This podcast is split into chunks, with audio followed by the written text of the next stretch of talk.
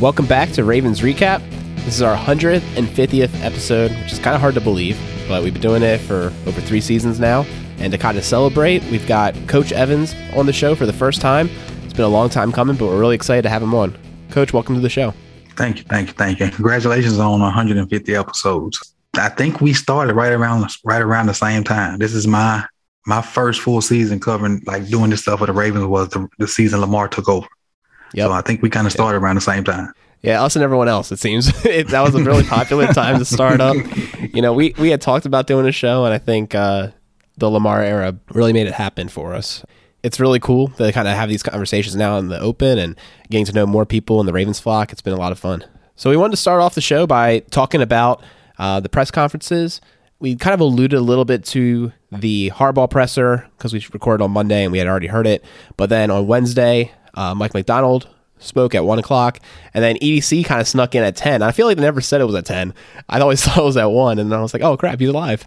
So uh, listen to that too, and just kind of want to have some of our thoughts. So Mike Macdonald, as we all know, kind of came back, and I thought spoke pretty highly of the organization, which you expected. But I thought the most interesting thing about that presser was that he still said that they wanted to be aggressive, which isn't that surprising, but a lot of what he showed at Michigan was a little bit more disciplined approach, uh, a little simpler schemes, and um, yeah, I think I'm really just curious to see how it plays out. He's obviously been letting go of some coaches, uh, and some new coaches are coming on, so he's he's making it his own now. Yeah, I, the biggest thing with me with Macdonald is how is he going to make it work, not having premier edge guys. He had possibly the top edge guy and potentially another top five guy opposite of him. So how's he going to make it work without having the the premier edge guys being able to get pressure with four? Yeah, I think that's a really good point to bring up because I mean, a lot of what we talked about the past couple seasons was with the Ravens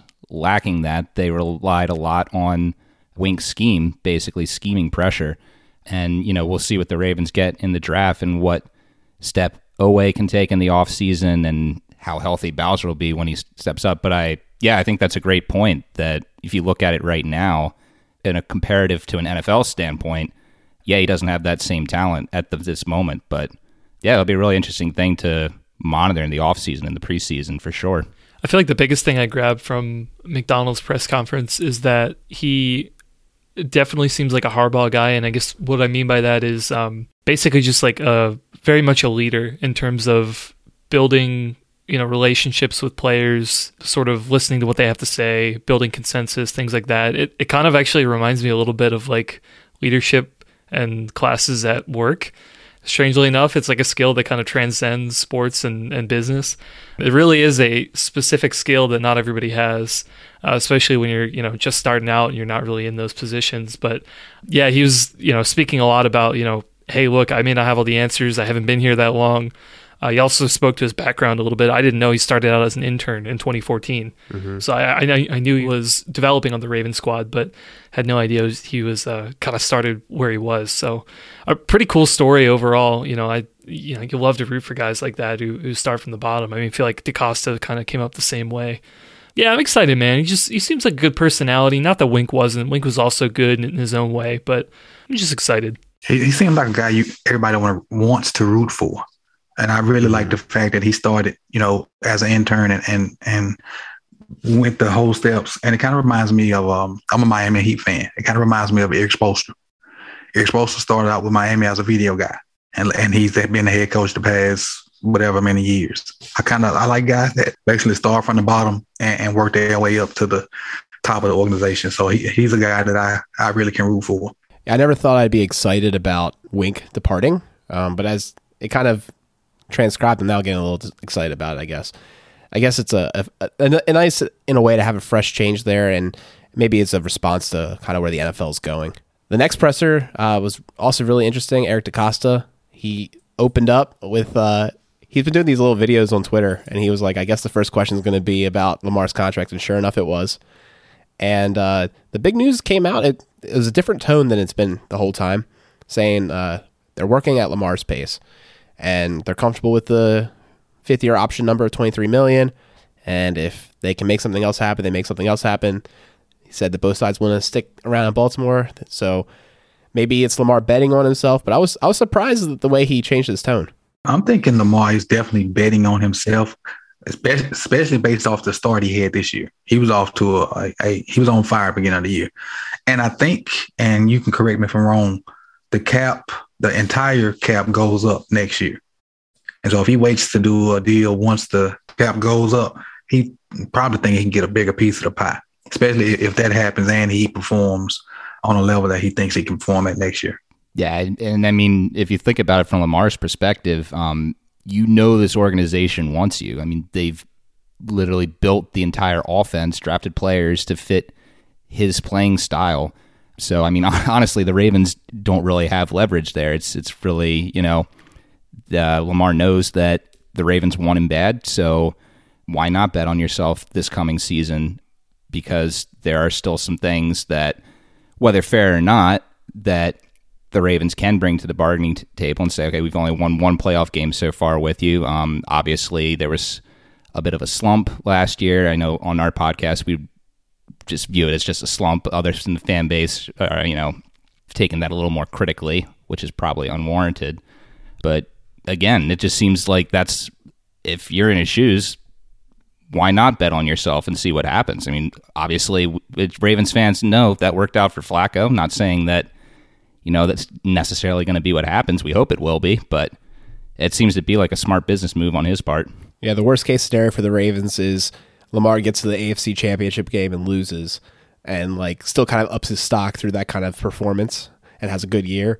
And obviously, the best case is winning a Super Bowl, and it's like okay, you're gonna get paid a little bit more for that, and we're all happy because we got the glory. And everyone can say the rookie contract wasn't wasted.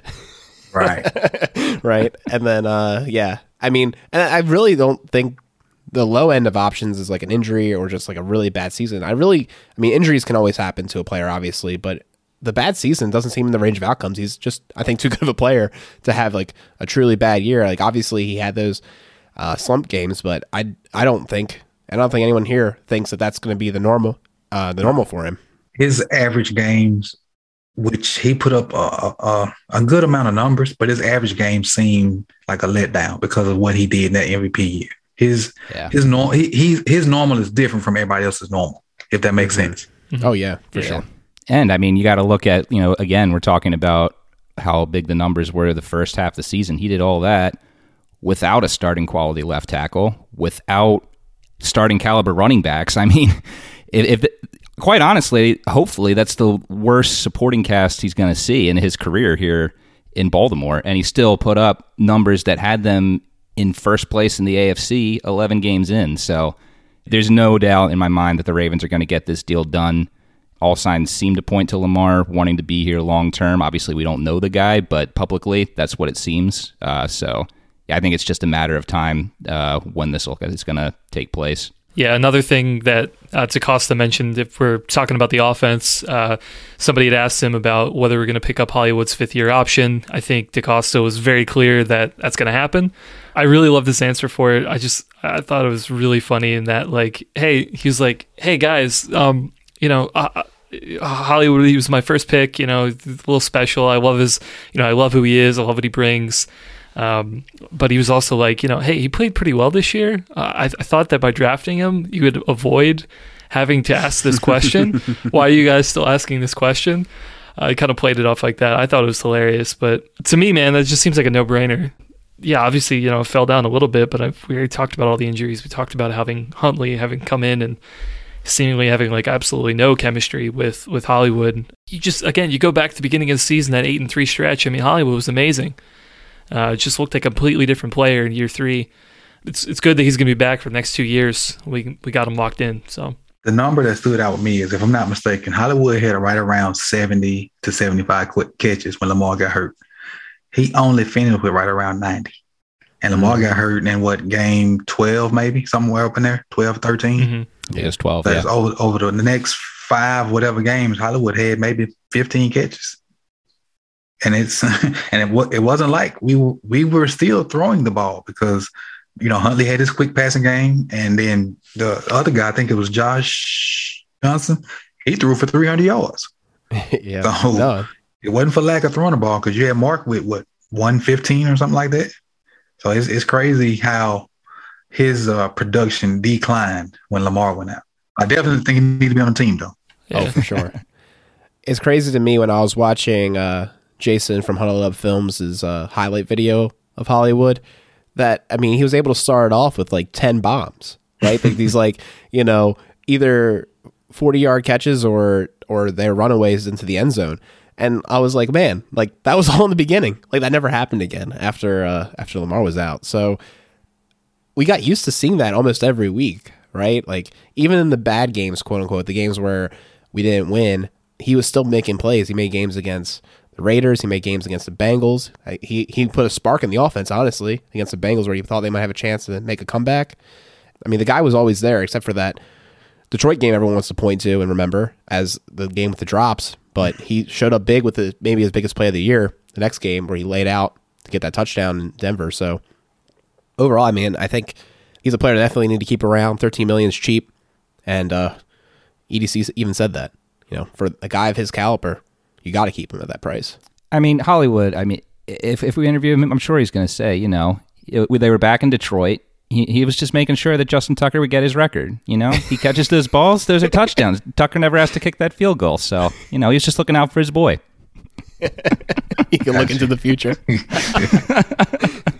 I, I, just don't think we use him correctly. Uh, yeah. I, I, mean, I think Hollywood should be a a nine, a, a nine route, uh, deep post, uh, some comebacks. I don't think he should ever be running shallow drags or, or you know, little hitch routes or whatnot, unless guys way off of him. But I mean, not even that because he don't make people miss. He he outrun people. That's what he do. He don't have the the uh uh to make people miss in space. He outruns people, so let him run. So if we need to get another guy that can run too to kind of rotate them two out, you got Bateman to do underneath stuff. You got Mark to do underneath stuff. You got Proche to do underneath stuff. Don't get me started on Proche.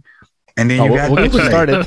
we'll get you started. That's Alex Alex's favorite tangent. It's Proche. Proche. I mean, well, to get started, then how does this man go from seven for seventy six to three, if not four, straight DNPs? That's nuts to me. Yeah. When when when Ricard wasn't playing, you went to Proche and Proche showed up, delivered, went with his little opportunity, and then the man can't even dress out. now he's running up hills in frustration. no, I, I, hear you, man. I, we were we went to that that Steelers game, and um, when we found out he was inactive, I was just like livid. I was so mad, and like I was like, "What are we doing? What are we doing with him?" And uh, I really hope that that changes. So something changes this offseason and they want to use him more. That's something that we'll definitely talk about in the offensive progression. But it was wild to me to not have him on the field. I get we had a lot of wide receivers. I think that's a great thing, but I felt like he had to find a, a path with the way that he was producing and just his reliability. The ball went his way, he snagged it. So that's that's a big deal. I thought it was interesting that DeCosta took it on him for not handling the Ronnie situation better. And he just said he thought he'd be back and he was wrong. Um, and obviously optimistic about the surgery and hoping that he'll be able to be in uh, full form next year. But I, I, you got the the drift that he's not going to let it slide again this year. Seems like they're going to make sure that they overcompensate, which I I thought is interesting because part of me thinks it's not maybe the best choice long term, but I can get if they're just that might be their way of going quote unquote all in, like some of the fan base wants, is by overcompensating rather than diversifying where their uh, talent is. I, like him, you know, just taking saying, "Hey, you know, my bad," because honestly, you know, if I was him, and I'm obviously I'm not, I would have thought the same thing. I would have like penciled Ronnie in to be the left tackle and worried about these other deficiencies on the O line. And, you know, I don't think anybody could have foreseen him, you know, not being ready to play or not being healthy enough to play. But I'm glad I'm glad they did catch it early and allowed him to do whatever he needs to do. So maybe eventually down the road we can have the guy that we paid for back. Definitely, yeah. I, I think it's going to be interesting. The tackle situation is going to be a very interesting um, position group for the Ravens to tackle this offseason because obviously we hope that Ronnie's back and he's the Ronnie Stanley that got paid that big contract. But if he's not, they're definitely going to have to have a better plan B than uh, Alejandro Villanueva turned out uh, for this year. So it'll be interesting to see. You know, do you draft a tackle uh, with a high pick? Do you go in free agency again? Do you think that Phillips or Mekari could fill in there if Ronnie's not ready to go? It's going to be interesting to see what uh, ultimately they do as a plan B because they're they're going to need to a counterpunch if it doesn't work out. Think about this: we went from having one one question mark on O line at the beginning of last year to now having four. I think the only guy you could pencil in as a starter and to be solid is Zeitler now. That's crazy. Hmm. It's true. I do think there's a lot of potential at, at left guard, so I feel okay about that. There's so many people that could fill that that role in. that I feel all right about left guard as a position that's solid. But yeah, the other three are kind of up in the air. You think with left guard, you're thinking about uh, Cleveland and and um, Powers And Phillips. and Phillips. Oh yeah, I Yeah. about yeah, yeah. I, I don't I don't see him playing tackle. I think that that ship has sailed. yeah. I mean, hopefully, but if again, if they if they can't find anyone else, you know, Right. someone needs to go there. So, so how do you think he's going to address it?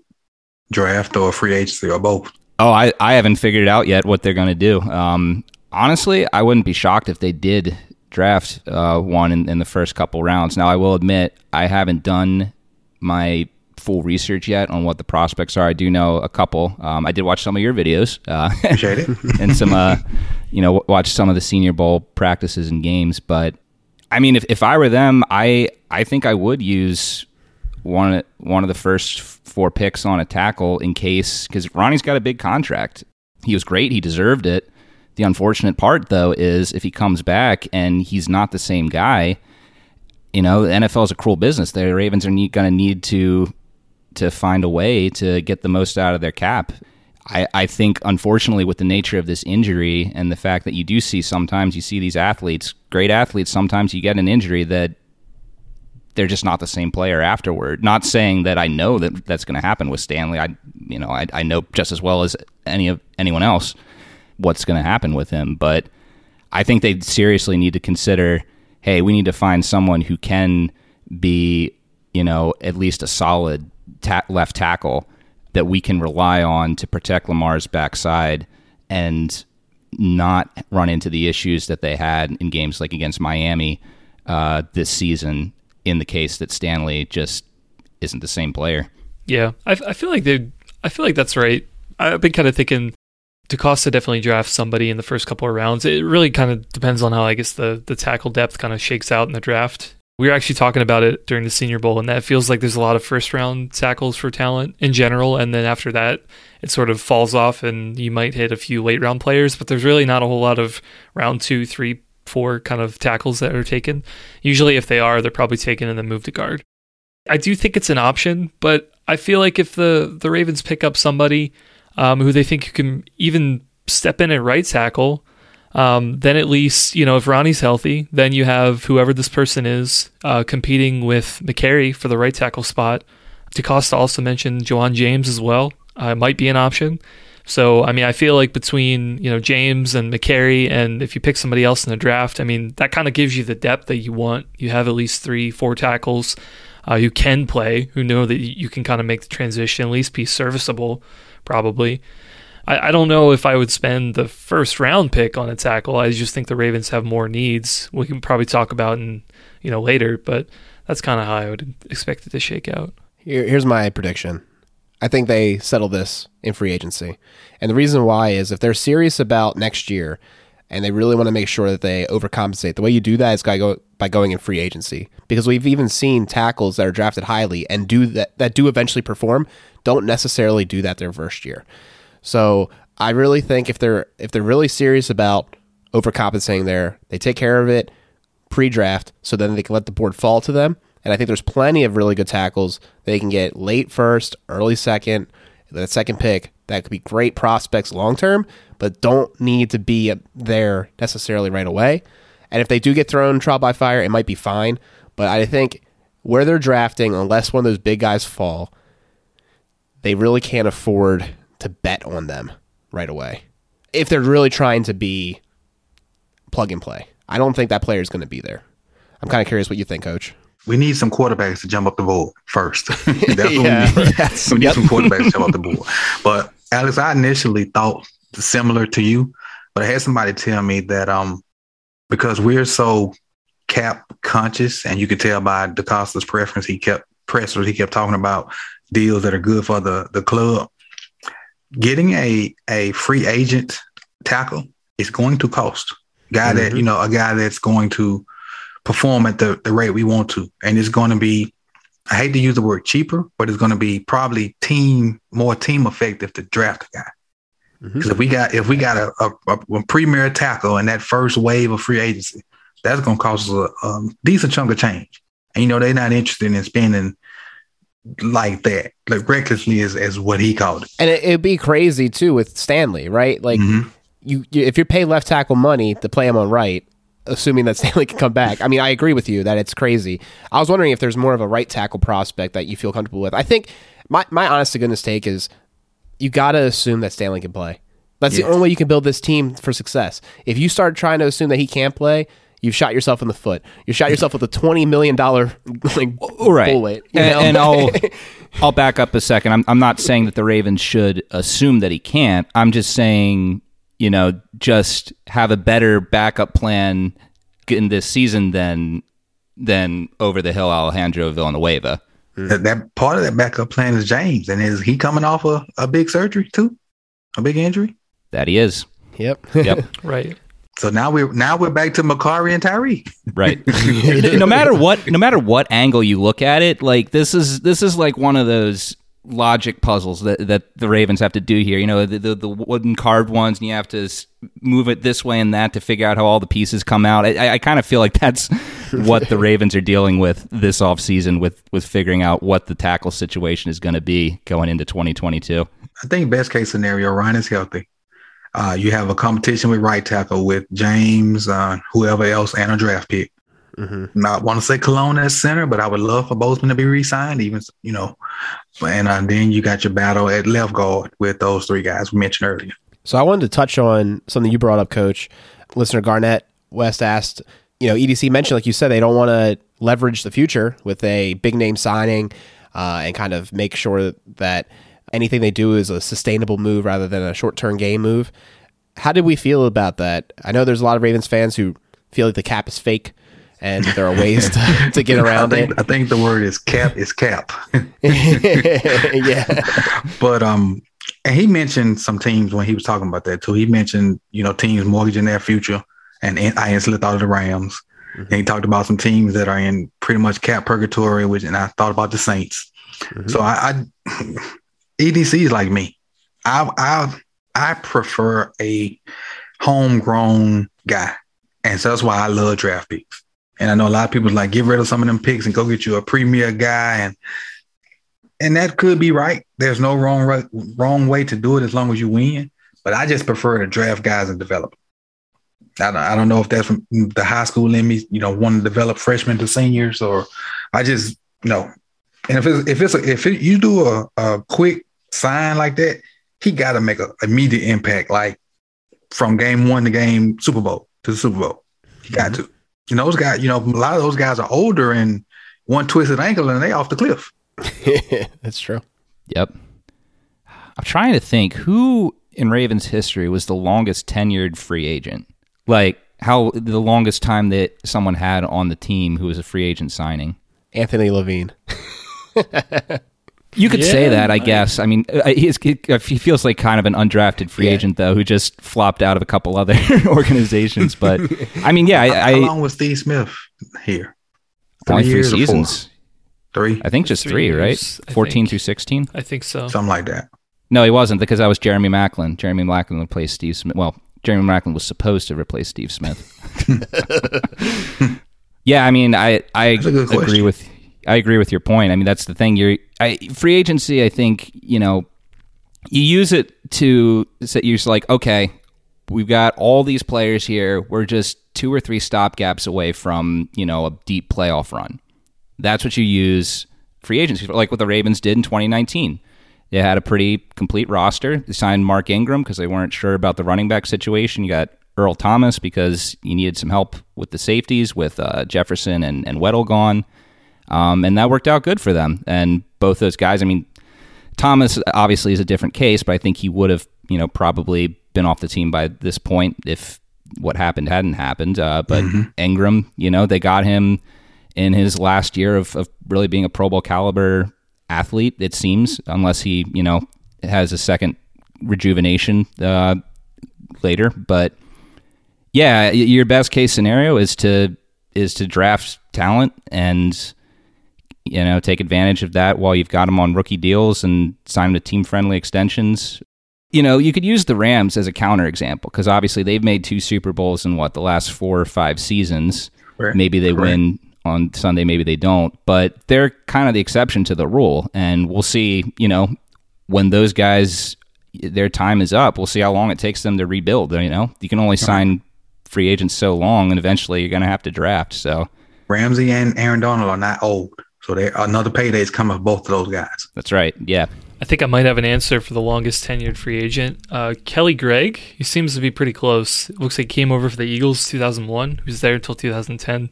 If it's not him, if you don't want to count him, maybe Derrick Mason or uh, Michael McCrary. They were here for five seasons, maybe six. Those 2 are really good examples. Yeah. I forgot about Mason. Those are the guys that the question was posed, I think, in the presser was, you know, Gregg and Levine, like we said, are, for all intents and purposes, basically undrafted because, you know, they didn't have to sign on to big contract. Mason and, and McCrary were established, and you, that's the, the big money guys you're going after. And I guess that's, Right. that's the point that the coach was making is you're only going to have those guys for for a little bit. right. Like I think I think um, Earl and Mark were signed three years, but realistically, when you're playing, you're here for two. Right. Yeah. Yeah, I mean, I don't, I don't know if this year I see the Ravens doing anything like that. Just because, I mean, I don't know. I guess maybe we could look at the names later and see Yeah. who's available. I mean, one guy who might cost like a little bit more money, but I don't feel he probably won't like mortgage the future is uh, Tyrann Mathieu, Oh, Honey Badger. Honey Badger, Tyrann Mathieu. I think it's interesting, but I guess he would be on his third contract. So I mean, yeah, he might, you know, might demand a little bit of money, but it's not like he's you know looking to break the bank. At least as far as I know, I think that would be an interesting signing. and uh, ha- half the free agent market not out there yet because of cap casualties. Right. Mm-hmm. Yeah, I think you got to watch out for that. I think this year there's going to be a lot of those cap casualties. They're usually the ones that don't impact the comp pick, if I recall correctly. So that is the Ravens' bread and butter right there. like, oh, you got cut? We love you. That's why I think Mathieu's so interesting is that I feel like every Ra- Ravens free agent that they pick up, just look at games where someone really hurt the Ravens on another team. That's who the Ravens are going to go after. Time and time again, you look at all the Ravens free agents. I mean, you go back, Derrick Mason, great one. Steve McNair, another great one. Lee Evans was terrible in Baltimore. He had like three touchdowns against us that year before in 2010. He was a great pickup. Uh, Matthews had a two interception game, I think, in 2020 against the Ravens. He's played amazing against us every single time. I think it's a perfect fit, to be honest. He's a smart individual, smart, tough. He's one of them, them the guys that has more heart than I'm gonna say physical ability because he does have that, but his heart is way bigger than his size. And I know I looked at something the other day and they talked about um how a lot of people want the long big corners. But if you look at the the corners from the Pro Bowl, I think the tallest one was maybe JC Jackson and the rest were 5'9, 5'10, 5'11. That's really interesting. That's definitely the antithesis of the way the Ravens kind of construct their uh, their cornerback room. And we do have a freak of nature in that room. We just I hope he can produce, and that's Westry. Mm-hmm. Yeah, me too. I think he he's a big pickup. Another guy that's kind of interesting, or area that I thought was interesting that EC talked about was the running back room. There seemed to be a little bit less uh, confidence that the guys would be able to come back. And I guess I mean they were early season injuries, you know, preseason injuries, but I don't know if that is something about their recovery that he knows about that he was kind of hinting at, or what. Because I mean, obviously running backs um, need all the explosion they can get, and we've seen that ACLs sometimes they don't come back full strength right away. I know this running back class is deep, so there's a good chance that the Ravens will be able to find somebody even undrafted that could uh, be a really high quality uh, substitute, unlike what we were able to find this year. But it definitely seems like a, a running back will come into the organization one way or the other. Yeah, I would personally keep um, keep Freeman and Murray on a on a short leash until those guys um, come back or we see what kind of time frame we have from them. But definitely taking a guy you know, later in the draft. Definitely got to get some kind of somebody with some burst has to show up. Because even though I like, you know, what Freeman and Murray tried to give us this year, we need somebody with some burst. And the only person on the roster that probably could have did that was Duvernay, and we didn't see him back there. Or Ty'Son. Oh, Well, Never forget Ty'Son. yeah, you, you got to be the block to stay in the game. yep. Nope, for sure. Yeah, I, I rewatched that series in uh, Cincinnati, and uh, for one of the studies I was doing, and yeah, that that was what killed him. That Yep. whole that whole sequence right there was just kind of embarrassing to be frank, and uh, and the coaching staff did not have the same leniency some fans did. That's for sure. And a lot, a lot of people were calling for Ty'Son to go in, but you got to think about it. I'd rather him be on the bench than Lamar get blindsided and be Yep. seriously hurt. So you have to, it's trade offs. And he wasn't that impactful of a back to keep throwing him out there without it with his pass pro. Yeah, definitely. We talked about the offensive tackle position being the the logic puzzle. Hopefully, the running back position isn't. Um, I was wasn't sure to read what DeCosta said there as you know was that just him overthinking it because he thought Ronnie was looking good last year and then Ronnie turned up to camp not as healthy as he thought, or is there actually you know not coming back along as fast as he they would expecting? We saw Akers obviously come back from his injury in the postseason. Uh, he had some flashes, then there's obviously some rust. They'll have time in the offseason to get over that. But yeah, I, I, I agree with you with the keeping Freeman and Murray around. Um, obviously, that's not ideal. No Ravens fan wants that to be the number one and two backs uh, when the kickoff happens for 2022. But that has to be the the backup plan if there's nothing else there. But yeah, I think we'll definitely keep an eye on the draft because it seems like it's almost a guarantee that they are going to get someone unless for some reason any back who's worth anything um, is gone by the time they want to get around to that. So yeah, I mean. Hopefully, you know Dobbins and Gus can come back, and you know, be it can be like 2002 Jamal Lewis. Jamal, after his injury, he had, interestingly enough, it was his second most yards of his uh, from scrimmage of his career coming off that injury in that year, and then obviously the next year he had the 2,000 yards. So, you know, we're hope for something equivalent for Dobbins and Edwards, but uh, it's an unknown that they're going to have to have a contingency plan in place for in the case that you know they're not ready to go week one. That's crazy. Wow. I didn't even think about it. So Jamal got hurt in training camp in his second year, and he was a high draft pick, obviously fifth overall. And then Dobbins at 55, he he got hurt in the preseason. Dang, it's like Yep. the same parallel fate. So yeah, hopefully, hopefully we can see a nice Right. season out of, out of So, like so that. clearly Dobbins rushes for 2,000 yards in you know, 2023 because because Reasons. clearly that that has to be. Just like when you uh, fire your offensive coordinator midseason, you clearly win the Super Bowl. That's how that's how it works at Ravens. Extremely odd. Actually was at that Super I, not in the Superdome, but I was in New Orleans for that Super Bowl. oh, nice. Oh, nice. That's the dream, man. That's to be at a Super Bowl, but it is pricey. Yeah, my wife asked me, she said, Would you go to the Super Bowl? I said, Not paying for it. I'd have to get a free ticket. Yeah. She's like, What if I get a chance? No, we're not mortgaging the whole house for a Super Bowl ticket. No. yeah. Right. Did you guys see that tweet from uh, Ocho Cinco today? no. He was like, I don't know how anybody's supposed to buy these tickets. And it was Twitter had flagged it as like sensitive content, but you look at it, it's just StubHub and it's like $15,000 ticket seats. The the technique is you have to not have a ticket. You have to wait, uh, and and about you know, like an hour before the game, or there's a, there's a there's a sweet spot right before the game where the tickets get to their lowest. That's if you're trying to save money, that's the way to do it. And you can actually get in for like relatively cheap, like sub a grand. You can do it. It's just uh, you have you have to be willing not to get a ticket, essentially.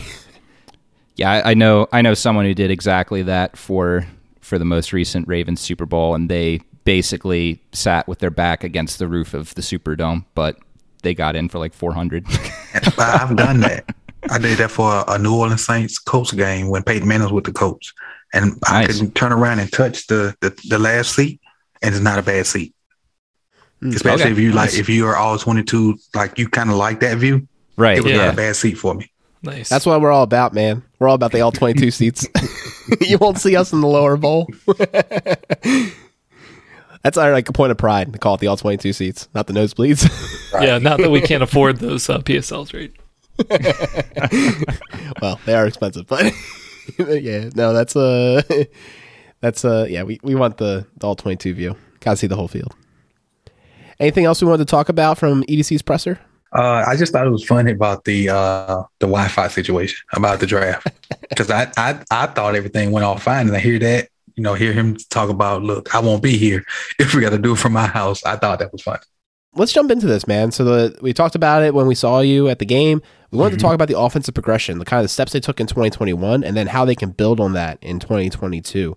So I guess you can kind of kick us off with that and what you you thought about the progression this year. I, I think when we talked about it, when I saw you guys, we talked about the quick passing game.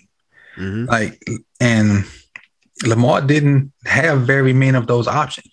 Initially, I thought he didn't have any, but um, Mike Croft, we he would send me stuff to my inbox and show me, you know, examples where they were calling the plays that that they call for Huntley with the same concepts, but Lamar just wouldn't throw it.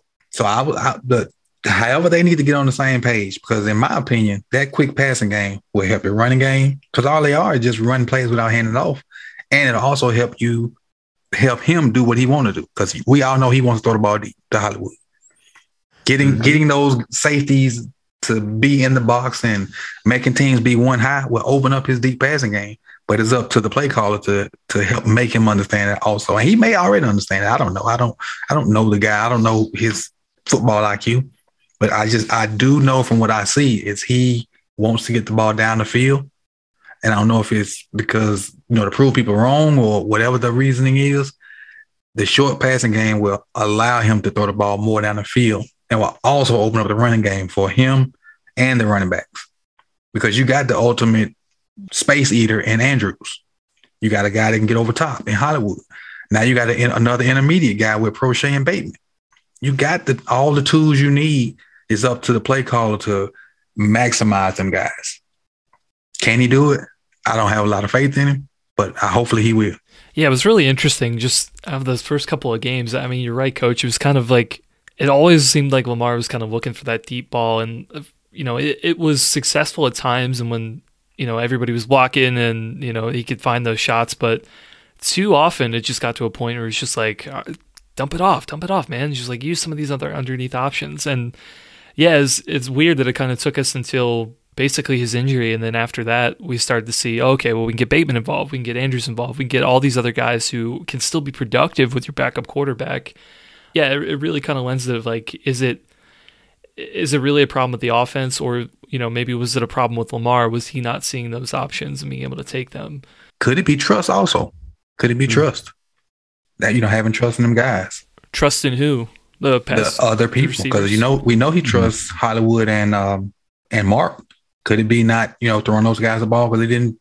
They maybe they hadn't produced in the past and he didn't trust them. Could I mean, eh, me personally, as a, eh, you know, if I played quarterback, if I didn't think you would catch the ball, I probably wouldn't throw it to you too. yeah.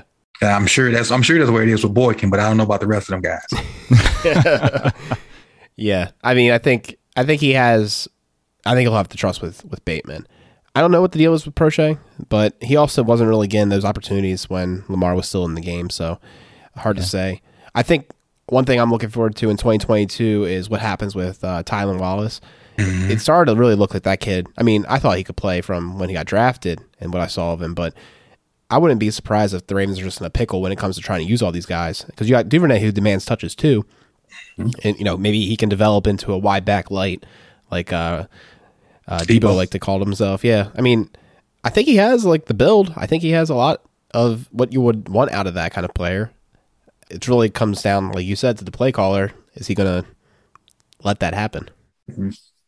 We'll see. I'm going to say probably not because they didn't do it this year when we really needed it. yeah, I was gonna say. I mean, do we think a Greg Roman offense is going to use Duvernay in that role?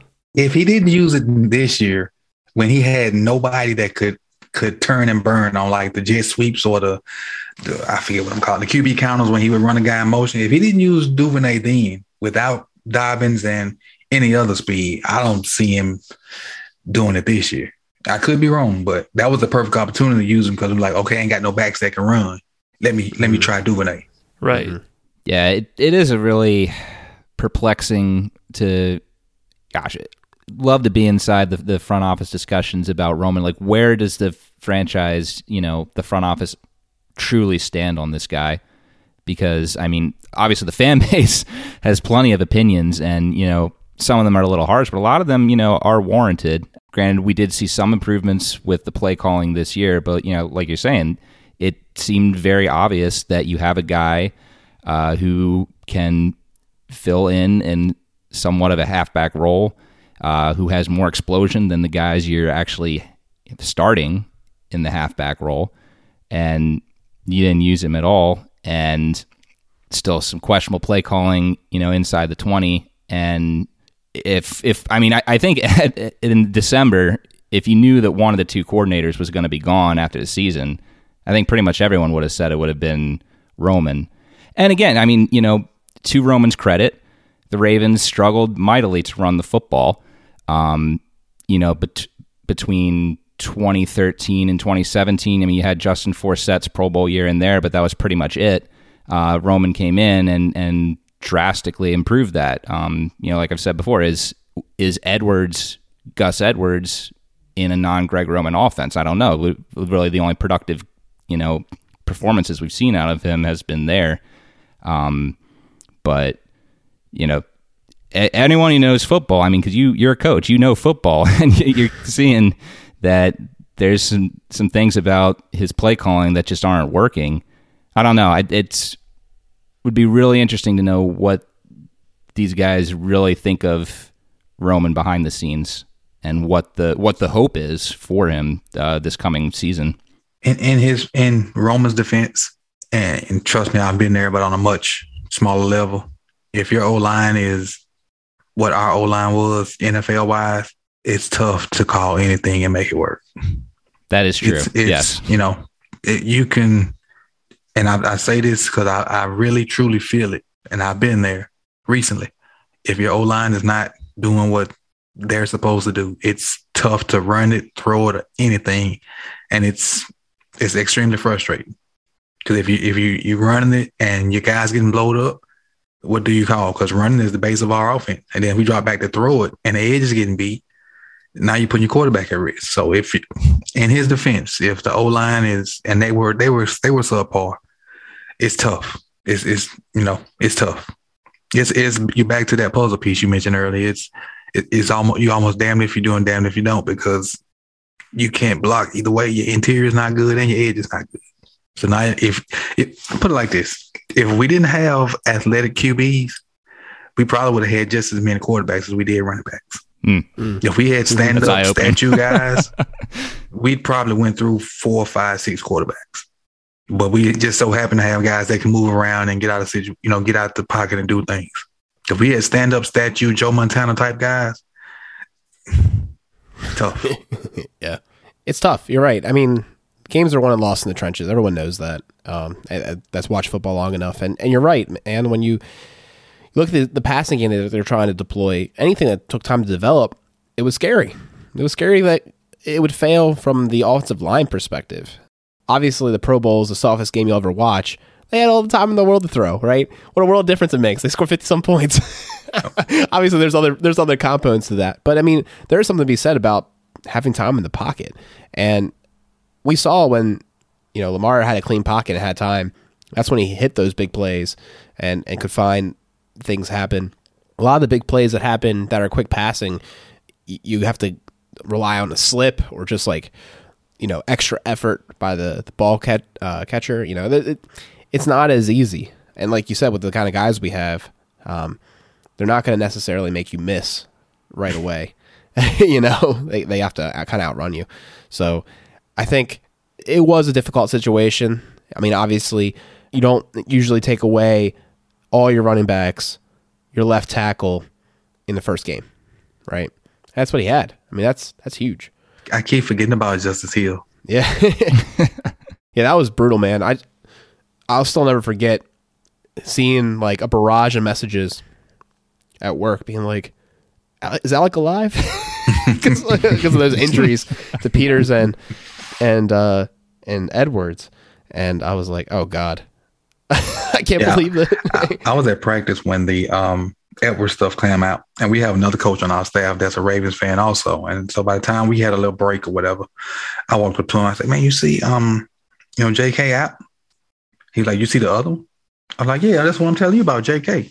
He's like, "Nah, Peters." I'm like, "Nah, nah, you got the wrong person. You got to be talking about J.K." He's like, "Nah, Peters out too," and we just kind of, just kind of hugged each other, like, "Man, it's gonna be rough this year." I know.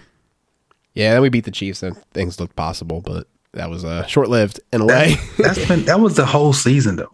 That that that stretch, that first ten or eleven games was a microcosm for the next five or six. Every game, with exception maybe one or two, that I was for sure we were going to lose. We fought to be in it or winning it, and we found a way to blow it at the end. Just like the, the season, we started off, you know, great, and we blew it at the end. But them, mm-hmm. those last five or six games, like the Rams game, I didn't expect us to be in it. That's the game I met you at. But mm-hmm. then we had a chance to win that game and probably should have won it. Yeah, we should. A couple of the, the two point conversion games, we should have, you know, maybe should have won those. You know, one or two of those. Mm-hmm. So, yeah, you think he wouldn't go two for eight on two point conversions, particularly of Lamar Jackson. I mean, I know some of them came after Lamar, but most of them came with Lamar, and it's it boggles the mind that uh, he he wasn't able to convert those more often. All of them came in the uh, the Colts game where they're absolutely necessary. But uh, they were on another so level. If you use if you use analytics, those numbers should be in the analytics playbook. So next year you should not do that. If you if you truly use analytics like you say, two for eight is not a good number. I think it's too small of a sample size, man. You can't. ah, try. You got, well, I think the one thing we can all agree on, though, is, is the the play calling in those situations left a lot to be desired. Yeah, with the exception of the Steelers so, one, that was one, the right. Yeah, that was the yeah. right call. Just execution was not there. Mm-hmm. that call is crazy to me because looking back, it was the same call they did against the Colts. Fun fact: if you watch it, it's the same play they ran against the Colts and they converted on the first or second conversion. The one that Andrews right? Because it was Andrews got both of them, didn't he?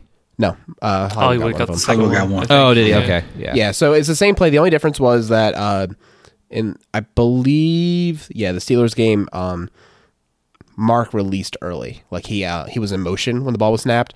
The other one, uh, Mark didn't move until the ball was snapped. That's the only hmm. difference. Mm. Uh, but it's the same concept. So maybe they, they were like, we gotta get him out there a little faster. We got uh, Watt on the edge. they were right. so I think another thing that I expect the offense to do to kind of make a step is uh, use more of the RPO. Harbs mentioned in his press conference that they actually had great success with it. And the, the follow up question I wish somebody in the press asked was, well, why didn't you? you're seeing that you're having success. Did you notice in retrospect? Uh, and I don't know, Coach, if you have a, a, thought on maybe why they didn't use the RPO more. Two things. Um, I think once Tyler Huntley got in there, I don't know how comfortable Wink was calling them especially with the the O line not really holding up run wise. So it's going to be tough to make the read for Huntley. I think that may have been part of it. Part the O line, part you know, not performing like they need to, and then not wanting to put too much on Huntley being a backup guy until he was a starter. Because I think he did a couple times once he started, like the second, I mean the third or fourth game. But definitely kind of went out the out the window when Lamar got hurt. But as far as what you said about Harbs talking about it, Harbs went down this whole list of things that was wrong with the offense like he went on this tangent for about a good three to five minutes about things that went bad on offense. But you got rid of the defense coordinator. Mm-hmm. You can't be quiet now. I, you know what? Bringing that up, I, I was, I noticed that too. It was, uh, it was a little interesting of, of just how all that went down. He just started like it was like he was on his diatribe of just like trying to throw out a bunch of stats. He'd be like, "Well, well, we were like you know whatever ranking in the NFL." And he's like, "But you can't look at that. You got to look at all these other stats. Like the stats are misleading." It was uh, it was interesting. My hunch is this, and I don't think it's necessarily wrong. I think if they they think that if uh, Roman has a healthy offense, he'll really kill it, and I don't think that's necessarily wrong. We we like to forget when the Ravens were having that, you know, early season, Lamar was in the MVP conversation. After the Chargers game, we thought that this offense might be unstoppable, even without good running back play. We were just like, with the way they're passing and the way that it's going to open up the run, like, how can you stop it? And the answer is it just got cold, in my opinion. Like, it wasn't, I don't, and maybe it's the O line problem that just got worse over time. But um, I mean, there's there's a reason to think, and there's you can you can paint the picture that Harbs is looking at it like we just get these pieces together, we put a little bit better O line out there, we know Roman's system can work, and I can I can get behind that. I think the thing that concerns me is I think Roman needs good conditions to succeed. I think he can't turn water into wine like maybe some other coordinator could. But it may be his potential when things are right is higher than other coordinators. Well, I think Roman's offense is built for bad weather though. And not necessarily Lamar being, you know, with the, the zone read type stuff, but running the football. He, you know, Roman's a great run game coordinator. Uh, got the scheme ways of to run the ball. He is a, probably one of the top guys in the league. There's no doubt about that. And, and I kind of agree with you. If you throw a healthy O line out there on top of, you know, what Lamar, how he progressed in the deep passing game, and you, you know, put him, give him some quick game stuff, and your, your backs are back because there have a lot of runs that if JK's in there, they're probably 40, 50 yard runs. But Freeman's mm-hmm. getting you eight or six because you know he just can't be the guy to the edge or he don't have the one the cutback or whatever. So and, and even and that was with the poorest offensive line. So I, I can totally understand if that's his thinking because, like you said, it could be true because of what happened in 19. But just know 19 success don't guarantee 22 success. But our lack of success this year will help us with that fourth place schedule too. Yeah, we're gonna win first place this year. I'm calling it. We got we got the cakewalk schedule, man. We have to. It's gonna be our one chance to do it, maybe. that that fourth place schedule and and those guys, if everybody comes back healthy, uh, I think we'll be pretty darn good. To the fact that I've actually I'm actually trying to go to three away games, both Florida games and New Orleans. Nice. Trying. Oh, that'd be sick. That'd be great. yeah, I think we talked about this a couple episodes ago, but it's just amazing. Like, yeah, we got the fourth place schedule at eight and nine. We're two games away from being in first uh, with with the Bengals. I mean, the you know the Bengals are great now. They've been playing great football in the playoffs, but they're only you know they were 10-7, right? right. You know they weren't that great in the regular season. Did they, they lose they had, to the Jets? They lost to the Jets. So did the Rams. Oh. yeah. And the Rams, the Rams wasn't this year; it was last year, right? I don't remember. Was it? No, yeah, it was 2020. It was 2020. It was 2020. Yeah, I, I, didn't think that. So that didn't happen with Stafford. Anyway, don't yeah. worry about it. Don't. It's not important. the Jets were still bad both years. Yes, but point taken. Point taken. I mean, the Rams almost lost to us. right? Like that is right. true. I, I honestly got lower lower on the Rams as the season progressed, and then when we almost beat them, given what the state of us were, I, I, I thought, you know, oh man, they they don't got it no more. But they they turned it on near the end of the year, and I know then they haven't had perfect games, and we we talked about this last episode, but I would love to get your thoughts on a Coach, of that matchup going eh, on in the Super Bowl. I think the Rams just have a really good matchup against the Bengals. I'm kind of rooting for the Bengals in a way, but I also like am rooting for the Rams. I, am I'm, I'm undecided at this point. I've, I've shifted from in the Rams' favor to undecided. Um, I don't think they've played their best ball yet. The Rams offensively. I think no. they've made plays in clutch situations, but I don't think they've played their best ball. Um, and I, am rooting for the Rams because other than Lamar, uh, Odell is my favorite player next to Lamar. Um, so I'm rooting for the Rams and the Cam Akers, Mississippi thing too. Um, also, they got Darrell Henderson too that went to a school that my good friend of mine uh, is a principal at. Mm. Um, so I'm rooting for the Rams, but I'm very excited to see uh, Chase and Ramsey. But I do think Tee Higgins is going to absolutely go nuts on number. I forget the, his name, number eleven for the Rams. Mm-hmm. Ramsey and and and and and Ja'Marr is going to be good football to see, but I think Tee Higgins is going to lose his mind on the on the other corner. I think they'll do a decent job versus versus Mixon, but Ramsey's going to have to have an impact on this guy. Like he dropped those picks in this uh the AFC Championship game if he gets a chance to do that, he has to make them because the Bengals are going to keep coming and they're going to keep coming and they're going to keep coming. That list us on on on defense a little bit. You just got to expose Eli Apple for the bad apple that he is. but you know, I, I think the Rams have to control the clock and run the ball. Run, get you know, get their outside zone stuff going. Okay, drop an occasional dive in there, and then hit their play actions. They great off play actions, and you know, let Cooper and Odell do their thing. So Rams is the answer to the question. Yeah. Rams by field goal at the end. oh, Bengals cover. Rams Yeah, by field goal at the end. that was my bet. Bengals cover, Rams win. That's the parlay. I I think it's gonna be a good game. I, I just I think Tee Higgins is gonna have a monster game. I can believe that. He's a great player. People are underrating him uh, because he doesn't always get, I guess, the volume that they're hoping for. Mm-hmm. But uh, man, you saw that game near the end of the year where he went nuclear, and he he has it in him. He's a Yep. great player. I mean, he, people like to forget that he was their uh, 33rd overall pick, the first pick of the second round. Second round. Yep. Yeah, I mean, he's he's he's a real deal. At about six five, I think. Yeah, he's big. He- he- He's honestly, if we do anything receiver wise, he his framework is what I feel like we should look for because Boykin is not Boykin has that framework, that frame, I'm sorry, that size, but he's just not giving us what we you want out of a guy that big. Yeah, his uh his trajectory this year has been, you know, just really sad. We were just talking the last episode that with the hiring of Tee Martin and Keith Williams, it, it was like receiver depth was probably the best position group on the team overall, just in terms of depth, and everybody kind of took a step forward, except for Boykin. It was just, you know, I know he had that uh, training camp injury. Uh, him and Bateman sort of uh, missed the first couple of games of the season, but then Bateman thrown into the lineup, he was fine. Boykin had a few garbage time snaps, but other than that, nothing. This summer when those guys got together to do their stuff in Arizona and in South Florida, neither time was he there, and I thought it was a problem. Now, you know, granted that's not mandatory.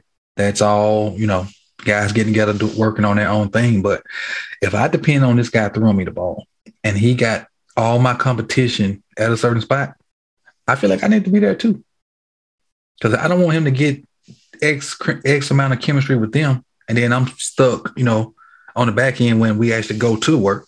So if all of my coworkers are going to be at point A, I need to get my butt to point A unless, you know, family emergency or, you know, something like that. And he wasn't there for either one of them. I don't think the year before he was there either. So I kind of, you know, have kind of washed my hands with it. And it is what it is now. Yeah, when all the wide receivers were posting their social media of them all together, and Miles wasn't there, I was just like, I don't know if that's, I don't know if that's on Miles or if he just wasn't invited. But either way, that's just sad, you know. Right. Like, yeah, that If he wasn't invited, it's almost worse. I know. Exactly. But he, it, I, Yeah. if you ask me, I feel like he wasn't. like if I had to guess, I think he wasn't invited, man. Like, uh, yeah, that's That's- the yeah. wide receiver click was clear. it was everybody but him. Yep. Even Yeah. the rookies. Wallace was there and um, Bateman was there. Yep. Yeah. Yeah, that's so interesting. Yeah, I mean, I'm like at this point, I'm almost wondering is it like is this like a Darren Waller situation? I mean, player or knowing now what Waller is, everybody was like, yeah, he was amazing. I'm like, we didn't know that at all. I mean, Are you talking about the move, the tight end? no, not the move, but just like the potential. He just, Oh, you know, okay. because of his issues with, you know, the substance abuse and everything. He's just like he was not in it. His head was not in the game, but he had the talent, and Mm-hmm. everybody showed it. Like I didn't know. Steve Smith said a couple years later, he was like, "This guy's amazing." Like, but he just can't get his stuff together. I mean, I don't know if that's Boykin's issue. It might be something else. You know, I, I don't. I haven't heard anything that he has any sorts of those problems. But I mean, Waller's a great example. Maxx Crosby. I know a lot of people. Uh, you know, raved at. He's an all pro player this year because, you know, he gave up, you know, alcoholism. He's not drinking anymore. And now he put all of his effort in. Kudos to both those guys. Yeah. But I don't know about with if Boykin, something needs to happen this year for him, whether it be position change or he, you know, somebody they give him a chance to go somewhere else and do his, you know, his thing. But he's just wasting a roster spot. He he he played over Proche because he could run down a couple punts. Sickening. Because Proche's done it before. Like he's mm-hmm. been a gunner. Oh, that's why I was like, come on, man. Yeah, he's going to be gone. I mean, he cost them two million this year. If they want to talk about open up a cap, And that's another thing EDC was saying in his presser. We'll have more cap. We'll have more cap. Like, they're going to have some more cap, and I can tell you one of them. It's going to be getting rid of Miles Boykin. That's two million right there. Well, anything else we wanted to talk about for offensive progression? No, I think it's just that to sum it up, that O line. The O line comes back, I do think that we'll be, you know, back in the top of the, the league off well as a team, not just offensively, because it's with as good of a coordinator as as um uh, Roman is run game wise. I think Lamar was making the steps uh, pass game wise. And if you put both of those things things together, I think we'll be good. Yep, and we've seen how this is a an offense dominated league. You got to play defense. You got to make big plays. I'm really hoping that uh, the change to Macdonald will lead to more um, interceptions. I think that was honestly the thing that was missing this year was just we did not get turnovers. The defense no. could not get off the field. In fact, the, you know they actually had some pretty good games down the line when it came to just you know limiting yardage and making stops, but they couldn't get the big plays. They couldn't get the huge impact plays that uh, you know kill drives and give you good field position for the offense. So um, I think they're going to address that with some personnel. I think you you see guys like Geno Stone, Stephens, you got Darius. These are all players that could get a bigger role next year, and they bring in the Honey Badger. That's that's a that's a big one too. So mm-hmm. I think the talent might come. Obviously, the ball hawking, Marcus Peters. That's one thing we mentioned. They mentioned Marcus Peters is coming back. It sounds like uh, either. Uh, I think they'll they'll another place they'll get cap is they're going to do an extension of him somehow. Hundred percent. Yeah, they're going to make some kind of move with him. Yeah, because they they can definitely play around with the money. So that's going to be a spot. So I mean, he's a ball hawk, man. That that was a missing piece. So there's a lot of reason to be optimistic about 2022. Mm-hmm.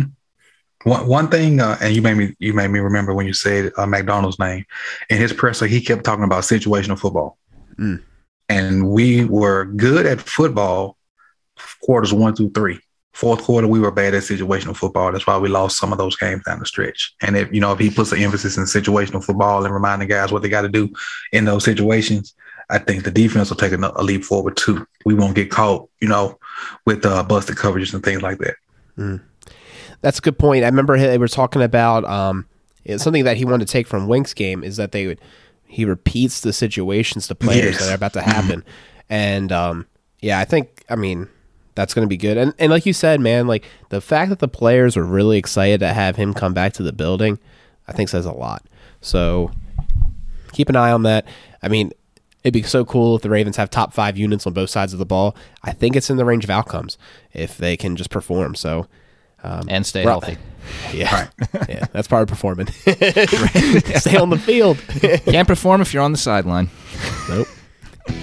Well, Coach, thanks so much for joining us today. It was a real pleasure to talk to you. I had a great time. I had a great time. Anytime in the future, also. Thanks, man. We'll definitely have you back. And where can people find uh, what you do? Twitter is Coach Evans Nine, and on um, YouTube it's Sip the Tally Films. Yep, definitely go watch his cut ups of uh, various draft prospects. It might change your opinion on some players that uh, you know the pundits are saying that we're going to draft. Go listen to Coach. I think he's a little bit more on the money. I appreciate it. uh, you can find us on Twitter, Ravens underscore recap, or email us feedback at ravensrecap.com. We appreciate you guys sending in your questions and staying engaged. We'll be back in the coming weeks with more content. We'll figure it out, and uh, we'll talk to you soon. Go Ravens. Washington Commanders. What a lame name. Do they have a new logo? Because Google just says their logo is still the Washington football team logo. The W is different, but the uh, yeah, that's a good point. I don't. What is there? I mean, I saw that they have that um that seal, the 1932 seal. So we're here to talk about the Commanders' new uniforms. As Peter said, he thinks that he thinks it's a lame name. I think it's a fine name. I don't know, Chris. Where do you stand on the name? It should have stayed the Wolfed.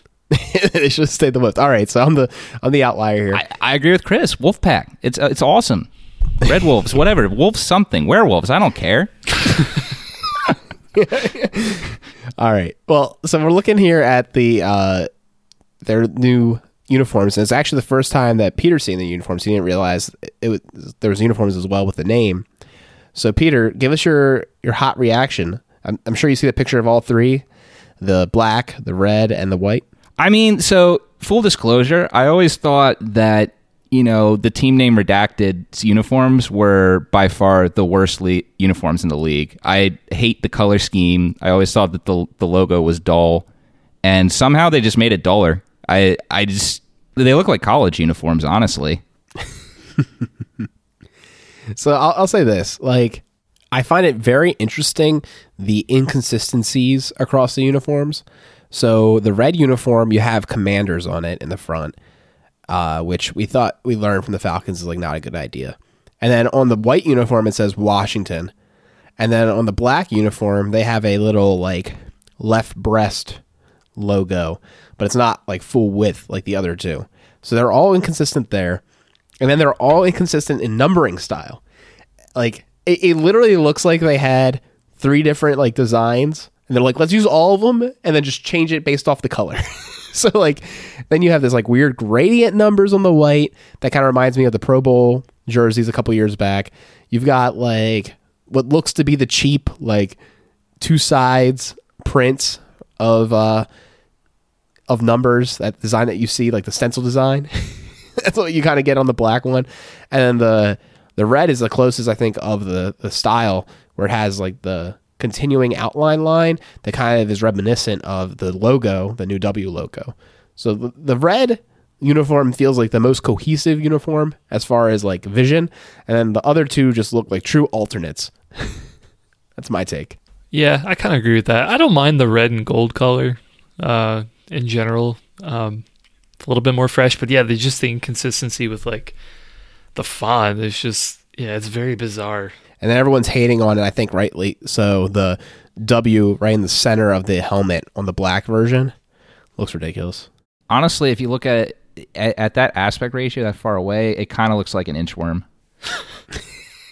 it's like an inchworm going. I mean, oh man, I, I I'm sorry. I Washington fans, i- i- if you're listening to this, which I don't know why you would be, unless you're you know really a closet Ravens fan who calls yourself a Washington fan. In which case, welcome. I yeah, I mean, I, I'm I'm just being I'm just being blunt here. Like you know, the Ravens, their gold pants, they look like shit. Um, they only wore them once. these these uniforms, I mean, it's completely subjective. I'm sure there's plenty of people out there. Not saying it's you know, plenty of people can still be a minority, but you know, there's plenty of people out there look at these jerseys and say they're dope. I, but that's not me. I uh, I don't know. I, if if I was in charge of this, I would have vetoed this hard and be like, "What are you guys doing?" Yeah, I mean, I think they're sticking with it because I mean they're selling the jerseys. You can go out there and buy your, uh, you know, Chase Young '99 jersey in this new style, and, ugh, yeah, I I don't love the Commanders over the two, or like over the numbers. I, I really think it looks terrible. I, I don't I don't understand, man. Well, I guess what they're just going to have to do is, you know, you know what can make a bad jersey look good is a lot of winning seasons and a lot of a lot of playoff wins. So they're going to have to make these jerseys look good with their play. I don't know. I, I now that I've seen the inchworm, I can't I can't unsee it. the the W is an inchworm to me. All right, to wrap it up, let's say uh, score prediction and MVP prediction for the Super Bowl. Going 27-24 Rams. MVP. It's- It's a quarterback to win. It's going to be Stafford. It'll be Burrow if it's not. It's going to be a quarterback. it always is. when was the last time it wasn't a quarterback? I mean, it was Seattle 2013 was Wagner, right? oh, Edelman was the last one. Oh, right. After that, Von Miller, then Malcolm Smith. yeah, Malcolm Smith, not even Wagner, the other linebacker from Seattle. Oh, Forgot about that. It was a very forgettable Super Bowl. All right. Well, I said Cincinnati last week. I still say Cincinnati. 31 to 20. Burrow's the MVP. Oh man, this is so tough. Can it end a tie? You know, no. ever had a Super Bowl I mean, tie? technically, I guess it could if they go three days and no one wins. That's that point. so the thing that's funny about the tie situation is that um, you can bet on it on DraftKings. I saw you can bet that it ends in a tie. It's uh, nine hundred, so nine to one odds, and I'm like, that feels not high enough. I don't think it's possible. like it should be infinite. Yeah. I don't know. Uh, I could see it going either way. I'll, I'll, I'll say the Rams. I have a spicy take. How about uh, Rams win in a low scoring affair? Uh, how about 21 17 and Aaron Donald MVP? I could see that happening actually. Nice. I just feel that there's so much around Stafford getting him there and being like, you know, oh, he got out of Detroit and he won a Super Bowl that like I just can't see it not going his way unless he actually is not the reason they win and it is like, you know, Darnold just dominating the game or if Ramsey gets like two pick sixes or something, you know. You, you mean Burrow, not Darnold, dominating the game? It's like Darnold's not playing. No, Aaron game. Dar- uh, Oh, or- or Aaron Donald. Donald rather. Okay. Donald, sorry. Yeah, Donald. Yeah, Aaron Donald like dominates the game and and I uh, thought you got I- I Darnold and Burrow confused for a second. No, no. No. Sorry. Yeah, dude. I yeah, I don't know. It could go either way. I mean, Bengals are playing really well right now. I keep I keep remembering what Peter said last week of like they could be more dangerous if they don't win. I don't know what I want to feel. I- Super Bowls tend to start yeah. slow. I'm a little worried about that, and it just not being like there. We want like there to be all this like you know offensive firepower, back and forth, like fun game, and I'm not sure if we're necessarily going to get it because I think the play calling might be more conservative because it is the big game and Well- like the, the butterflies. How how did la- I mean last year's Super Bowl the Bucs scored a lot. How did that one start? Yeah, so that was seven to three after the first quarter. Bucs scored twenty four points after that. Man, talk about the the wheels falling off. That's how you knew that Kansas City was going to lose against the Bengals. Just remember that Super Bowl. Sheesh. Well, the LA Rams did put up uh, three points in the Super Bowl a few years ago, so that's not great for I- them either. I remember that, man. Remember they were so prolific, and we thought they were, and they just got completely shut down. Unbelievable. That was the most upsetting Super Bowl I've ever watched. Actually, no, I take that back. The most upsetting one was Atlanta whiffing and letting Tom Brady come back. The second most upsetting was letting Tom Brady win against the Rams because they just didn't show up. right. Man.